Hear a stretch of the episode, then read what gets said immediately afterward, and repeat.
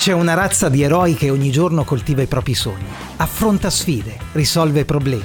Sono i professionisti, i commercianti, gli imprenditori che guidano le tante piccole imprese del nostro paese. Ti spiegherò i metodi per dar loro voce attraverso internet e i social media. Cammineremo insieme nei territori nuovi della tecnologia e quelli antichi della narrazione.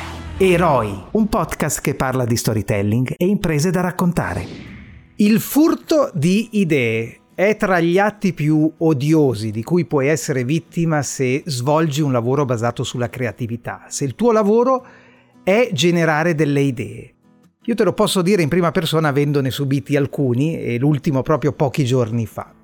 Odioso perché nell'atto creativo ci sono esperienze maturate, conoscenza acquisita, c'è il senso di una vita che ti ha reso ciò che sei.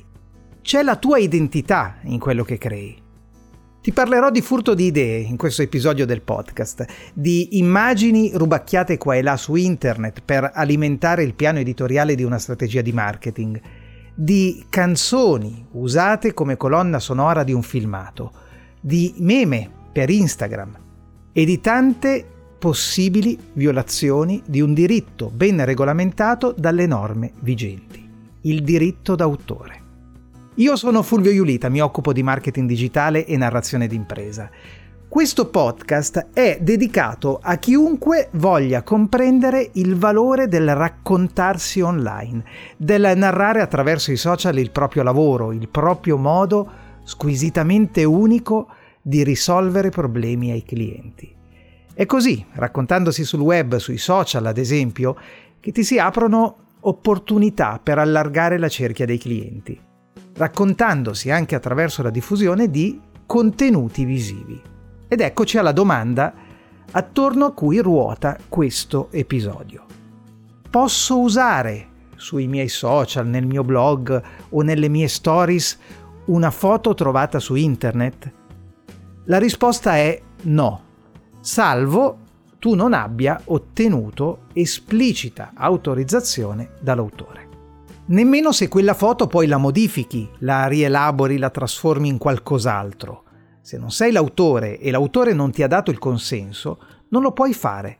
Non puoi prendere una foto da internet e usarla a tuo piacimento.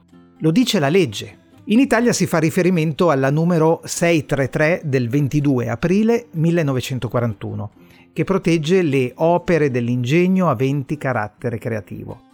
All'epoca, il 1941, internet e i social media ancora non esistevano, ma già la tutela dell'opera d'intelletto costituiva oggetto di forte dibattito. Si pensi solo che in Italia il plagio come violazione dei diritti d'autore era già presente nel codice albertino del 1838 e in Inghilterra era regolamentato ancora prima. Cosa dice la legge in pratica? Il diritto d'autore prevede che l'autore possa sfruttare in maniera esclusiva la propria opera. Solo a lui spetta decidere riguardo pubblicazione, riproduzione, comunicazione al pubblico, distribuzione, traduzione, elaborazione, vendita, noleggio, prestito dell'opera ed eventuale cessione dei diritti. Questo vale per una fotografia, ma anche per una canzone, uno scritto, un progetto grafico e qualsiasi altra creazione dell'intelletto. È la ragione per cui magari ti è capitato alcuni social network bloccano l'upload di un filmato a cui sia stata abbinata come traccia musicale una canzone famosa. C'è un algoritmo che la riconosce e impedisce che venga diffuso un contenuto che presenti una possibile violazione del cosiddetto copyright, il diritto dell'autore appunto. Anche certi meme violano il diritto di qualcuno. I meme, non so se lo sai, sono contenuti grafici a carattere scherzoso che si propagano sul web a suon di condivisioni, si condividono tra amici, vengono in genere ricavati dall'abbinamento di testi a fotografie prese da social, pubblicità, fotogrammi di film. Ecco, lo sfruttamento di un'immagine, di un filmato, di un testo in un social o in un blog aziendali è contestabile anche per la sola presenza di quel contenuto non autorizzato in un contesto commerciale. Ed è indubbio che ad esempio la pagina Facebook di un professionista o il blog di un'impresa eh, siano un contesto commerciale, in quanto vengono gestite con finalità lucrative. Va compresa la differenza che c'è tra eh, contraffazione e plagio. Nel primo caso, la contraffazione, si cerca di trarre un beneficio economico dalla riproduzione e l'utilizzo di un'opera altrui senza l'autorizzazione dell'autore.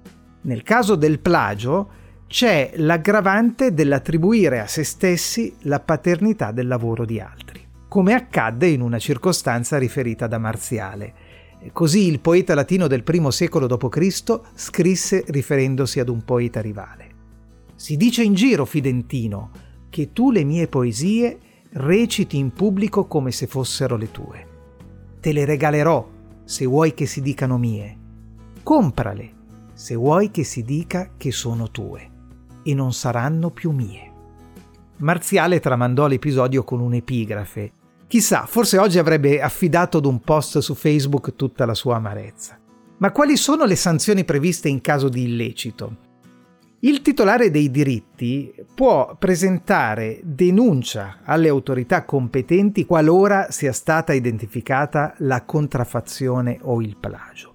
Le azioni civilistiche a tutela dei diritti morali e di sfruttamento economico dell'opera vanno dall'azione inibitoria, cioè ti diffido dal farlo ancora, alla rimozione o distruzione degli esemplari che costituiscono l'illecito. Ad esempio ti impongo di rimuovere da Instagram quel post in cui hai utilizzato una mia foto, fino al risarcimento dei danni che vanno comunque dimostrati. Al diritto d'autore è anche riservata una tutela penale. Ci sono delle sanzioni eh, sia economiche, partono da un minimo di 516 euro, sia detentive. Il reato è perseguibile d'ufficio, basta una semplice denuncia alle autorità competenti e si prescrive in 5 anni. Cosa posso fare per non incappare nella violazione di un diritto altrui? Ecco, io immagino che sia questo ciò che ti stai chiedendo tu che amministri un canale social, una newsletter, un blog aziendale.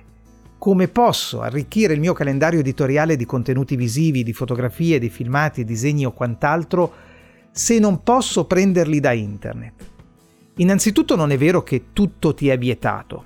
La rete è piena di contenuti liberamente utilizzabili anche per fini commerciali. Sono quelli distribuiti, e di questo ti devi accertare, con una licenza di libero utilizzo, è la cosiddetta Creative Commons, che ne esplicita gli utilizzi consentiti. Io ti suggerisco uno tra i tanti siti web dove puoi trovare contenuti di questo tipo, www.pexels.com. Ne esistono chiaramente tanti altri, ma Pexel eh, io ritengo che sia un ottimo punto di riferimento se sei alla ricerca di fotografie o filmati liberamente utilizzabili. Ci sono delle alternative. Quali sono?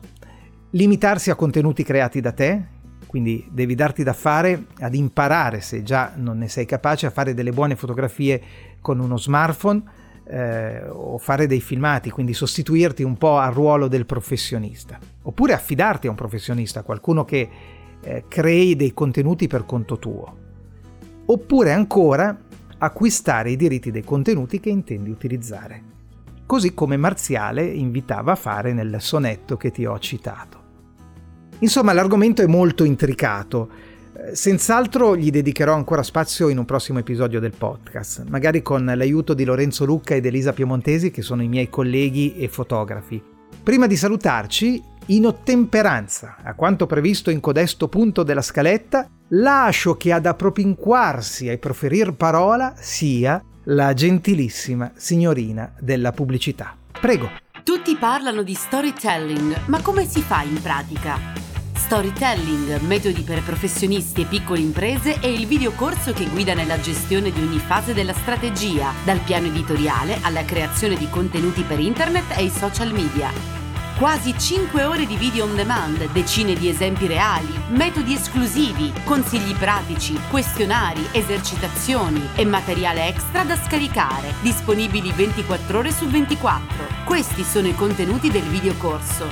Storytelling, metodi per professionisti e piccole imprese. Lo trovi su www.videocorso-storytelling.it. Con questo è tutto. Sarà bello ritrovarti qui cara ascoltatrice o caro ascoltatore con il prossimo episodio di Eroi, un podcast che parla di storytelling e imprese da raccontare. A presto!